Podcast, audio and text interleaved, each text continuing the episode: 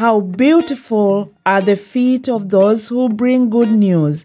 Welcome to Footsteps from TWR. Here's your host, Andy Napier.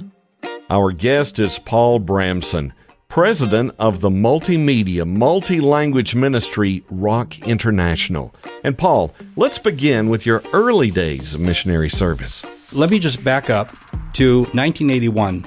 That's when we went from South Carolina to Senegal, West Africa. Well, we had to learn two languages, French and Wolof. You know, you're learning culture. And by the way, Senegal is 94% Muslim, but it's very open. So it's a wonderful country to work in. After being there for about two years, we're settled in the north on the border of Mauritania. And I just felt the Lord speaking to me that why don't you try opening a reading room somewhere in the marketplace? We could have materials in the people's local languages, the Bible, you know, this kind of thing. So we started looking for a book room and I found something much bigger than I thought of and more expensive. I spoke with the landlord a couple days later and he said, could you please tell me by tomorrow? So I told my wife that night. And at the time we were reading a devotional book called Morning and Evening by Charles Spurgeon.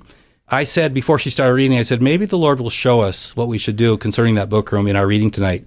Well, it was this amazing meditation. It ended like this. Reader, is the Lord bidding you to go forward in some new endeavor? Then if the Lord bids you to go forward, reader, it would be dangerous to tarry. Go forward and fear not. And I said, wow, that's clear. I went and rented the book room the next day. And I tell you that book room has been amazing. We had to wait six years before we saw the first person come to Christ after we had arrived in Senegal, but it was a context for seeing a lot of people come to the Lord. Amen.